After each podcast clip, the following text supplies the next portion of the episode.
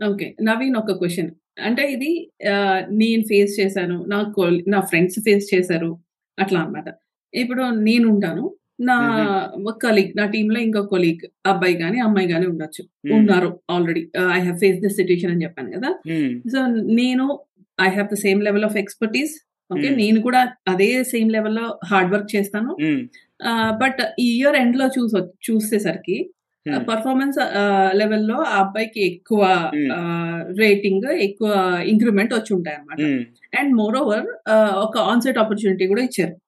Then ఆహ్, ఆబ్వియస్‌గా ఏంటంటే మనకి డీమోటివేట్ అయిపోతాం. అవును. ఇట్లాంటి హ్మ్. సిట్యుయేషన్స్ ఎట్లా హ్యాండిల్ చేయాలి? అంటే ఇప్పుడు. కంపెనీ కంపెనీలోంచి వెళ్ళిపోతాము అదంతా ప్రతిసారి మనం ఇట్లాంటి సిట్యుయేషన్ వచ్చినప్పుడు కంపెనీ మారలేం కదా! We have to handle it and we should not get demotivated. అప్పుడు ఏం చేయాలి? ఇక్కడ యాక్చువల్లీ ఏంటంటే తప్పు మీ బాస్‌ది కాదు, మీది కాదు. ఓకే. అది ఫస్ట్ నోట్ చేసుకోండి. మోస్ట్ ఇంపార్టెంట్ విషయం మనం గమనించాల్సింది ఏంటంటే ఒక వ్యక్తి యొక్క ఎదుగుదల కార్పొరేట్ లైఫ్‌లో ఒక్క మీ బాస్ చేతిలోనే లేదు. ఫర్ ఎగ్జాంపుల్ మనము ఇయర్ ఎండ్‌లో కానీ లేకపోతే క్వార్టర్ ఎండ్‌లో కొన్ని ఆర్గనైజేషన్స్‌లో సిక్స్ మంత్స్ అప్రైజల్స్ ఉంటాయి. మనం అప్రైజల్ స్టేట్మెంట్ రాస్తాము. మనం సెల్ఫ్ రేటింగ్ డిక్లేర్ చేస్తాము. మన బాస్‌కి ఒక ఇంప్రెషన్ ఉంటుంది ఆయన ఆయన రేటింగ్ పెడతాడు. But is not the one ultimately ఆయన కాదు డిసైడ్ చేసేది.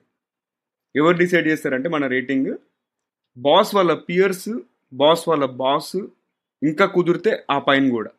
స్పెషల్లీ ఇది ఎట్లాంటి సిచ్యువేషన్లో అయిపోతుందంటే మీరు ఫైవ్ రేటింగ్ స్కేల్‌లో టాప్ వన్ కానీ టాప్ టూ కానీ రేటింగ్ మీరు ఎక్స్‌పెక్ట్ చేస్తున్నట్టయితే డెసిషన్ అనేది మీ బాస్ చేతిలో మాత్రమే లేదు. ఓకే. మీ సూపర్ బాస్, మీ బాస్ వాళ్ళ ఫ్రెండ్స్ అందరి చేతిలో కూడా ఉంది.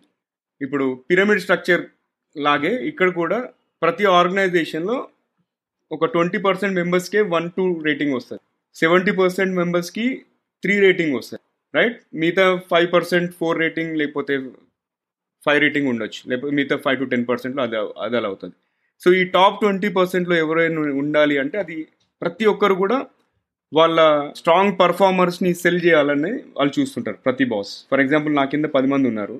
మా ఫ్రెండ్ కిరణ్ కింద ఒక పది మంది ఉన్నారు. ఇంకో ఫ్రెండ్ నరేష్ కింద పది మంది ఉన్నారు. రైట్? నరేష్ వచ్చి ముగ్గురిని పట్టుకొస్తాడు. కిరణ్ ముగ్గురిని పట్టుకొస్తాడు. నేను ముగ్గురిని పట్టుకెళ్తాను. అక్కడ ఉన్నాయి మూడే. ఆ డిబేట్ జరుగుతుంది అక్కడ. ఆ డిబేట్‌లో ఏంటంటే అప్పుడు నేను నా స్టోరీ చెప్పాలి. ఫర్ ఎగ్జాంపుల్ మీరు నన్ను రిప్ నాకు రిపోర్ట్ చేస్తున్నారనుకోండి.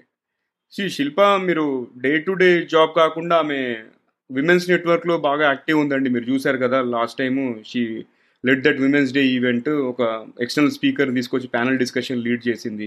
అంతేకాకుండా ఆమె ఫ్రీ టైంలో టెక్నాలజీస్ నేర్చుకొని ప్రూఫ్ ఆఫ్ కాన్సెప్ట్ డెవలప్ చేసింది. చూడండి మంచి అప్రిసియేషన్ కూడా వచ్చింది మనకి. అప్పుడు Sudhakar for example Sudhakar is my boss. Sudhakar ఇప్పుడు మేము సుధాకర్ మీకు గుర్తుంది కదా! అని చెప్పేసి అలా చెప్తాను. ఇలాంటి డిస్కషన్స్ అవుతాయి. సో, బేసిక్‌గా పర్ఫార్మెన్స్ అప్రైజల్‌లో రేటింగ్ టాప్ రావాలి అనుకుంటే ఒక్క మనం చేయాల్సిన పని మాత్రమే చే చేయకుండా దానికి మించి ఏం చేయగలం అనేది ఇంపార్టెంట్. బికాజ్ మీరు చేయాల్సింది మాత్రమే చేస్తే మీ టీంలో మీరు ఒక సర్టెన్ లెవెల్ ఎక్స్‌పెక్టేషన్స్ జస్ట్ మీరు మీట్ అయినట్టు అంతే. You are not exceeding the expectations.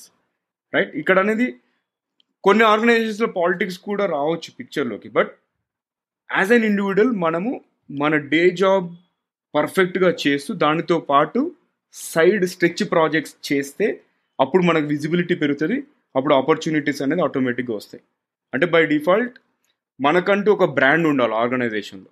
శిల్ప అంటే Shilpa apart from BI architect okay. She is good at Toastmasters initiative. Shilpa is good at so and so initiative. Shilpa మొన్న kids day చేస్తే చాలా యాక్టివ్‌గా participate చేసింది. She pulled in all those things.